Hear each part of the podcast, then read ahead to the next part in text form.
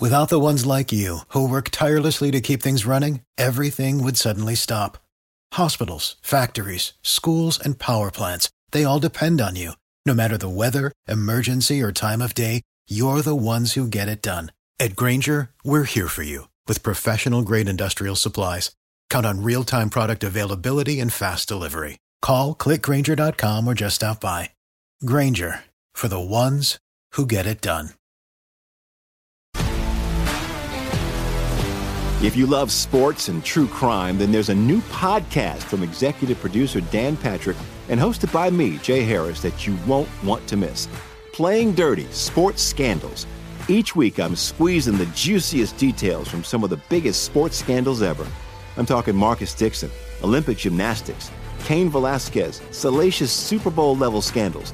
Join me on the dark side of sports by listening to Playing Dirty Sports Scandals on the iHeartRadio app, Apple Podcasts, or wherever you get your podcasts. The Elevation with Stephen Furtick podcast was created with you in mind. This is a podcast for those feeling discouraged or needing guidance from God. Together in this podcast, we'll dive deep into scripture, uncover the powerful truths that will help you rise above your limitations and embrace your full potential. We're here to equip you with the tools you need to conquer life's challenges. Listen to Elevation with Stephen Furtick every Sunday and Friday on the iHeartRadio app, Apple Podcasts, or wherever you get your podcasts. Savings to sale is happening now at Mattress Warehouse. Save up to $1,000 plus get 0% interest financing for 60 months. Unsure of which mattress is right for you? Most people are. But Mattress Warehouse is home to BedMatch, the diagnostic system that recommends the best mattresses for your individual support needs. Try it for yourself today. And the Mattress Warehouse one year price guarantee means you know you're getting the best price. Why shop anywhere else? Visit sleephappens.com for a location near you. Cada votante necesitamos la representación y cada voz necesitamos escuchar. Pues la situación ahora es inaceptable. Es de presidente ha atacado, ha demonizado los inmigrantes. Es inaceptable. Voy a cambiar este. Eh, me llamo Julián Castro y estoy postulando por presidente de los Estados Unidos. Chico, que el debate canso mi trasero. Boy, that debate tired my butt out. so I was going to pl- have play a clip of one of the candidates talk about policy, but you know, I really think that Spanish thing might be the headline out of the debate. For a lot of people, I think it was. It sure as heck a headline. Mm-hmm. I mean, we've gone. How from, many of us? How many of us? All of us. I'm talking to you folks. When you first heard Beto jump into Spanish, if you heard it, reacted just with with anger and revulsion. I got nothing against people who speak Spanish or No, no, no, bilingual no. or anything like that. Of course not. Who would? But the uh, the, the pandering of it, Bilingual the uselessness of it. Bilingual societies is a bad idea. It's a bad idea. It's better to have one language Unifying language, right? because language and culture go together to such a great extent. Right. Um, yeah, so I would I would love to know the polling on that. What percentage of America is mostly Democrats, I'm guessing, watching the debate, but what percentage of America goes, oh God, when he speaks Spanish, and what Yeah. percentage of people, and I know people who would have reacted with glee. Yeah. That is fantastic. Yes. I think you're wrong. Yes. Gary Dietrich is a nonpartisan political analyst. Uh, he is uh, the founder of i3, Inspire, Inform, Involve. We'll tell you all about the website. It's very useful. And uh, Gary joins us now. Hello, Gary. How are you, sir? Hey, good morning, guys. Good to be with you again, especially after, uh, I don't know, a year and a half out. Probably the most watched presidential debate. So we're told, you know, uh, of this magnitude, this far out ever. Bueno, muy bueno. Really, you know, uh, hmm, that's that's pretty interesting. Uh, we So were talking. people are interested. We were talking the other day about how you know you go back through history. Clinton got in in October. JFK got in in January of the year of the election. That's how different things are now. Yeah. We're in July with the debate, and a lot of people watch. Driven mostly by Trump, you think? Well, I certainly think you know the, the the big dividing line is Trump. There's no question about it, guys. I mean that that is you know either you're for or against. As you know, there's hardly any in between, and both sides very passionate. But there's actually been polling done on this, guys, in recent weeks. National polls that said, you know, how interested are you in this upcoming debate? Is it really going to make any difference to you, or is this just a waste of time? Believe it or not, over 80 percent of people said it would have an impact on their vote. Do you think those people uh, got what they wanted? Well, you know, I, I honestly I don't know how you guys felt, but I was sort of pleasantly surprised by the amount of you know you, thought it was just going to be a flashcard drill. You know what I mean? Like you went through third grade with your addition thing. Yeah, nobody really know you. You didn't know anybody anybody when it's all over. But I think you got a pretty good flavor, you know, of the differences in these candidates, both their styles and personalities, and even to some degree on some of their policy stuff. So you know, I think it was better than most people expected. Tonight, I think, is going to be even more interesting, of course, when we hear Biden and Sanders and so forth on the same stage. But uh, last night, some of these folks that nobody knew anything about clearly got some airtime that they wouldn't have otherwise. All right, let's. Uh, why don't we mention a couple of those? Who do you think had a really good night in particular? Well, I, I caught a little bit of you guys uh, talking about Congresswoman Gabbard, and, and she certainly distinguished herself on the stage, certainly As in terms cute. of military credentials. Well, that too. Okay, And, and serious anyway, policy ideas. Okay. Yeah, well, you know, when it came to, uh, I think her military experience, guys, is clearly something she wanted to highlight. She did highlight and did so quite effectively. I mean, when it came to things like uh, Afghanistan and so forth, she st- clearly stood out on the stage.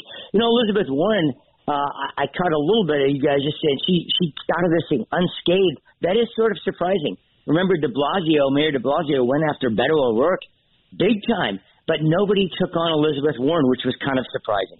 You know, uh, there was a moment where was it um, Amy Klobuchar or one of the moderate Democrats was asked about some of Elizabeth's schemes, um, her pie in the sky way left schemes, and and gave kind of a, a soft answer. So yeah, nobody nobody was willing to really uh, put a thumb in the eye of the progressive wing. And part of the challenge for that maybe Tim is, Ryan, but go on, Gary. Right, right. It, part of the challenge that is, if you're, as you guys call it, a one percenter, if you're one of those candidates that's just kind of hanging on right now, trying to get some traction, you don't want to look like, you know, the the nemesis of the clear front runner on the stage. So it's a delicate balancing act, and I think we're going to see more of that, as people call it, comparison politics, the attacks, as some would call it, uh, further down the road. This was the classic introduction opportunity last night for many of these people, and some did it well, some did it better than others. Well, you know, in, in terms of them being introduced to me, uh, I know their faces and what they said, but I still don't know a lot of their names because MSNBC didn't put placards on their podiums or put their name. I, somebody would talk, and I'd think that was a decent point, whoever you were. Yeah, I mean, what an idiotic omission! Unbelievable. But the bald guy on the right uh, pointing out that the Medicare for All just does not work, I thought was interesting on that stage. And then the guy from Ohio, um, he he pointing out that people look at us as a party of the coastal elites, and that's not going to work for us in a general election. I thought I thought those were pretty two pretty bold things to say on that stage. Yeah, and when you and when you really go again and break down the numbers, and and if people were watching it on NBC would have caught this little thing, uh, if you I was watching it online. So the thing about it is, was they dropped some interesting numbers in during the commercial breaks, and one of them is really something we need to keep in mind, and that is three key states: Michigan, Wisconsin, Pennsylvania, won by Trump by a total of seventy-five thousand votes total between the three states. And that's why I think, guys, those voices like Klobuchar's and Congressman Ryan's, those from those so-called Rust Belt states were so important for the Democratic Party to hear last night because those states we know are the ones that tip the balance in favor of the president. You know, I despise discussing identity politics. I, I, I feel like I'm giving it respect it doesn't deserve because it's a dangerous, dangerous trend. Uh, but I will say that you know if if they can check some of the boxes, the Democrats that they like to check, uh, ethnicity, uh, sex, whatever, and have uh, Kamala or Elizabeth or somebody on top of the ticket, Tim Ryan from Ohio would be a hell of a Veep choice because he'd probably carry Ohio because he's a pretty moderate guy. But you know, uh, two things about Tim Ryan um, and, and ideology. Number one, uh, Tim Ryan is a coastal elite. It's the coast of Lake Erie, granted, but Ohio's on the coast. Uh, secondly, uh, we were talking a little bit about Trump and and how it's all about Trump and he's the energizing force. But I, I need to point out tr- there are many, many Republicans, conservatives who who are not thrilled with Donald J. and his manner and his verbiage and his uh, you know occasional uh, uh, sloppiness with the truth and the rest of it, and maybe making gambles diplomatically that might not work out. But this country is so wildly ideologically divided. Trump seems like a way better choice than like Elizabeth Warren. You're not going to deliver the country to Elizabeth Warren. We will be France within six months. And that to me is the real headline. Well, I think you raise a really important point, Joe, and that is all the hypothetical matchups right now between any of these candidates and the president are just that hypothesis. And when you when the Democrats finally arrived at their candidate last time, we all know who that was. When Hillary Clinton finally was the decided opponent, that's when people start. That's when those dividing lines come into full force. I mean, to have a, to have sort of a you, you sort of started your conversation, sort of this amalgamation candidate. Well, if we had a little piece of this person and that person, that's one thing. But when you start breaking down, okay, you, it's either the A or B. That's when the dividing lines happen, and that's when the things. Well, Trump's only at forty-two percent. How could he possibly win? Well, that's exactly where he was, and he won last time. Gary Dietrich is a nonpartisan political analyst uh, with I three Inspire, Inform, Involve. Spanish in our national debates has been growing over time. George W. Bush did it, Mitt Romney did it. It's not only Democrats, but that was by far the most Spanish we've ever had in a debate. I understand the pandering aspect that you're trying to signal to Hispanics, hey, I'm down with your causes. But for people who don't speak Spanish, I gotta believe that turns off a lot of people. Do you have any idea? Well, I think it's. Uh, I tell your comment earlier, Jack. A little bit was as I was getting ready to come on here, that that I think that too has become a dividing line, hasn't it? Some people think, wow, that's really great that they're trying to reach out to l- the growing Latino community in the United States. Other people are like, wait a minute, you know, that we don't. It's not our national language. You know, you know the debate. So I, I think for somebody, honestly, last night, my sense about it was for Julian Castro, that works right? I mean, that is a language that he's quite familiar with. That is a language he grew up with. He, he, you know, he's from the Texas area. That language is spoken a lot there. For a lot of the other candidates, it felt stilted. It didn't look authentic. And I think in a debate format in particular, it doesn't work as well. When you can drop it into your stump speech in front of a large audience, it's easier to do. I think in that kind of a format, it looked awkward to many of those people. Well, and I think at some point, and we might have been at that point last night. I mean, if you had much more, okay, so the question was in Spanish and half your answer was in Spanish. I honestly would like to know what the question was and what your response was. I have no idea.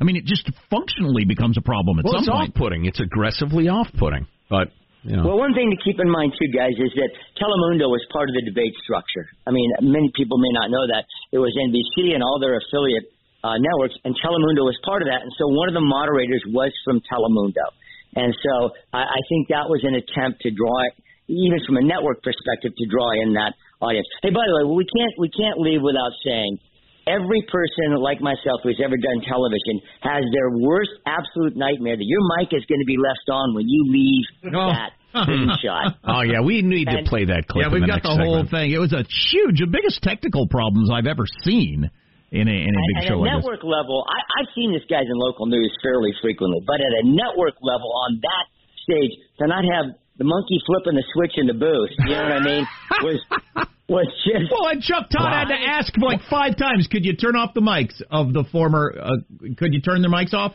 I'll give you a moment. They're still on. Could you turn off the mics? just yeah, what was going on Jack, there?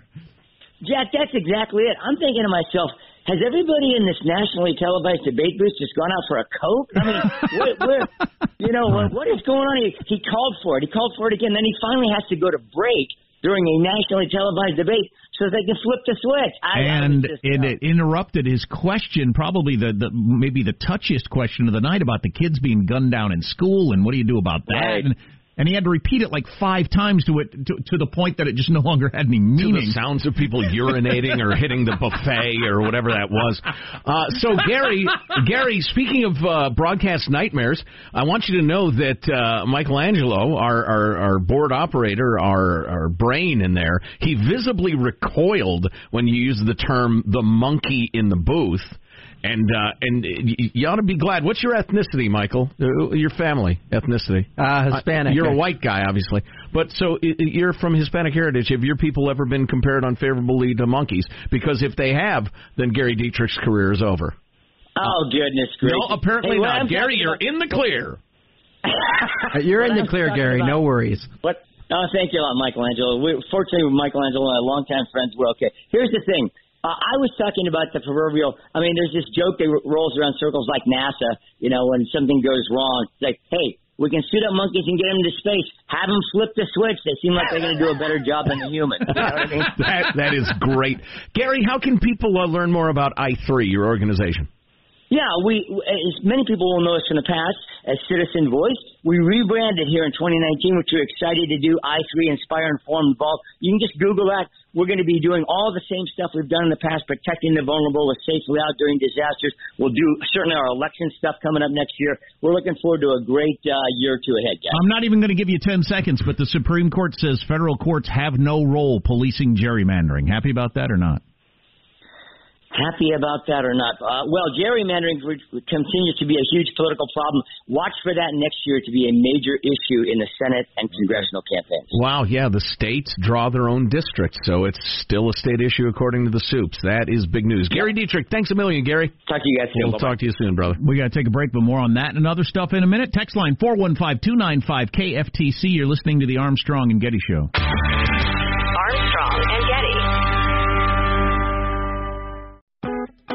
Fall savings sale is happening now at Mattress Warehouse. Save up to $1,000 plus get 0% interest financing for 60 months.